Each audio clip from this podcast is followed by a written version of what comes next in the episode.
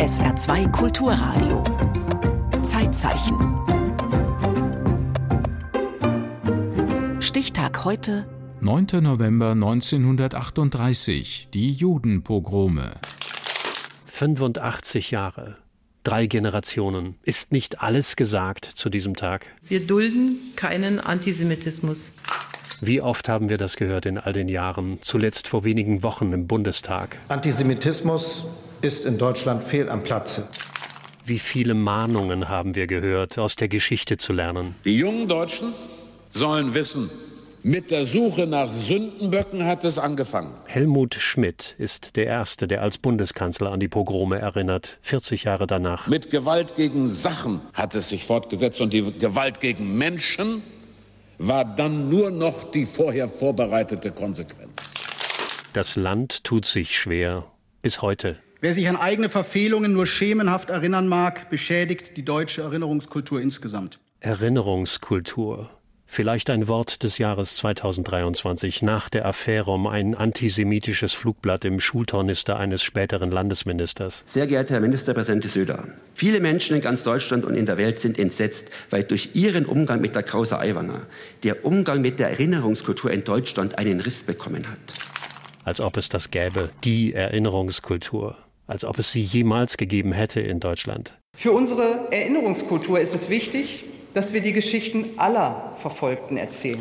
Tausendfach ist das inzwischen geschehen. Das Netz ist voller Erinnerungen. Die Mediatheken.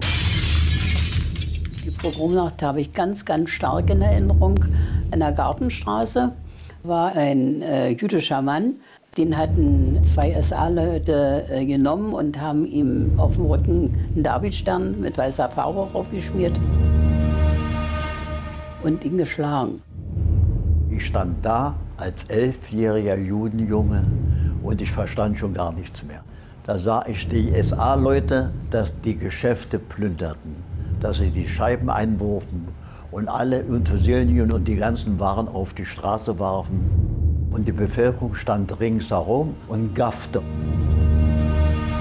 Sie fanden einen Juden und mit, äh, mit äh, Stöcken schlugen sie ihm beinahe zu Tode. Und dann gingen sie johlend weiter, um das nächste Geschäft zu plündern. Man hätte sagen können, es waren Betrunkene, aber sie waren nicht vom Alkohol betrunken, sondern offenbar von ihrer Gesinnung. Und dann hörte ich auch Schreien und dann sah ich nach oben und da wurden Menschen aus dem Fenster gestoßen. Wir wissen nicht, wie viele Menschen damals gewaltsam sterben. Vermutlich 1300. Tausende werden verhaftet, mehr als 1000 Synagogen verwüstet. 7000 Geschäfte im Deutschen Reich. Schon als wir über die lange Brücke kamen in Potsdam, kamen uns Leute entgegen, die hatten so vorm Bauch ganze Schuhkartonstapel. Ich denke, wer, wer kauft denn so viele Schuhe? Das, und dann kamen wir immer näher in, in das Geschäftsviertel dort von Potsdam und dann sahen wir die zerschlagene Schaufensterscheibe eines jüdischen Schuhgeschäftsleiser oder Stiller war es. Die Überfälle waren lange geplant. Es fehlte nur noch der Vorwand. Ein Attentat in Paris der Mann hieß Grünspan, das kann ich mich besinnen. Herschel Grünspan ist 17 und in Paris, als er von seiner Schwester erfährt, seine Familie wurde aus Deutschland abgeschoben nach Polen, woher sie eingewandert war im Jahr 1911. Polen will die Grünspans auch nicht. Sie sitzen fest im Niemandsland, Juden ohne Heimat, wie 17.000 andere auch in diesen Wochen. Herschel Grünspan ist verzweifelt, kauft einen Revolver, bekommt einen Termin in der Botschaft in der Rue de Lille und schießt auf den Botschaftssekretär erster Klasse Ernst vom Rat. Fünf Schüsse, zwei Treffen. Der Diplomat stirbt zwei Tage später, am 9. November 1938. Und da hat man sich gedacht, da nicht etwas nachkommt. Fünf Stunden nach dem Tod des Botschaftssekretärs hetzt der Propagandaminister die Ortsgruppen der NSDAP auf Synagogen und jüdische Geschäfte. Die SA soll zuschlagen. Die Gestapo soll sich raushalten. Ich kann mich noch ganz gut erinnern, dass am 9. November abends wir Radio hörten.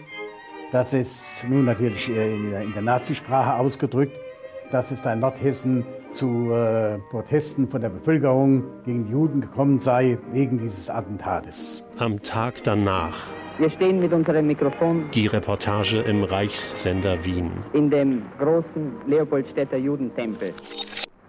Die erbitterten Einwohner, arischen Einwohner dieses Bezirkes haben nach dieser ruchlosen Tat von Paris es sich nicht nehmen lassen, um auch hier ihren abgrundtiefen Hass gegen das Judentum zu bezeigen.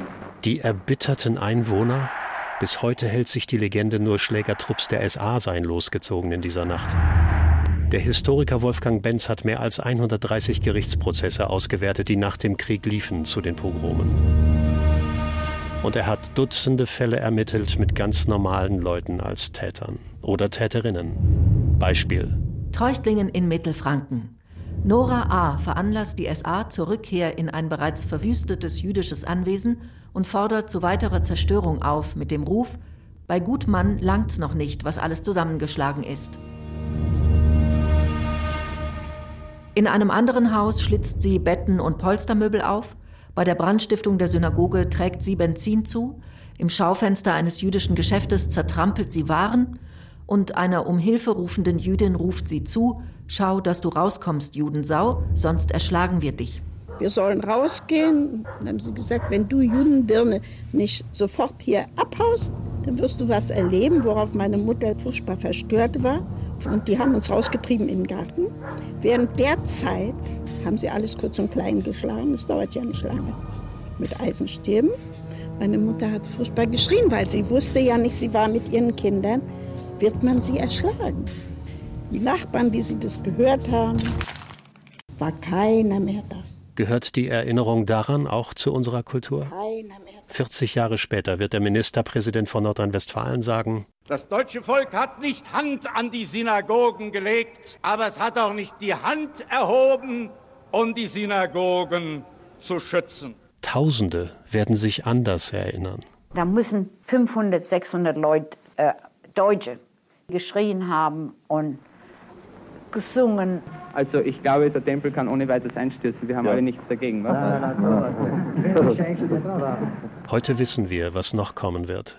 Nicht nur die Synagogen werden brennen. Hitler hat es oft genug angekündigt. In der Öffentlichkeit selten so deutlich wie knapp zwölf Wochen nach den Pogromen. Wenn es dem internationalen Finanzjudentum in und außerhalb Europas gelingen sollte, die Völker noch einmal in einen Weltkrieg zu stürzen, dann wird das Ergebnis nicht der Sieg des Judentums sein, sondern die Vernichtung der jüdischen Rasse in Europa. Der Publizist Michel Friedmann sagt heute, es passiert nicht plötzlich. Es beginnt viel früher. Wenn man sieht, welche Vorschläge man schon gegen Ende des 19. Jahrhunderts gemacht hat, lange bevor noch Hitler geboren wurde, da reden Antisemiten über Ausrottung und äh, Ermordung, weil man auf diese radikale Art und Weise das Problem lösen will. Der Historiker Mosche Zimmermann. Judenfrage, Judenproblem. In dem Moment, wo das so definiert wurde, wo man nach einer Lösung für ein Problem sucht, beginnt diese Dynamik. Diese Dynamik, wo ist sie geblieben nach 1945? Und was wird aus der anderen Erinnerungskultur im anderen Deutschland?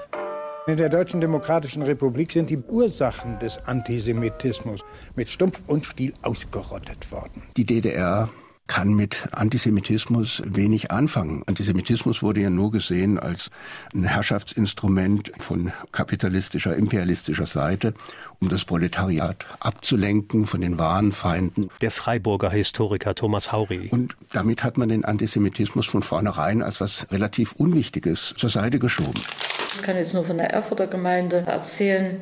Bei uns in der Gemeinde ist über die Hälfte der Menschen nach Westdeutschland gegangen. Und das war schon 1953. Synagoge war kaum fertig. Und dann durch diese stalinistischen Umtriebe und äh, dann noch die Prozesse haben wohl viele einmal Angst bekommen, dass Verfolgungen wieder losgehen. Dann wurden sie auch schikaniert von hiesigen kleinen Nazi-Leuten, die noch in den Ämtern irgendwo saßen.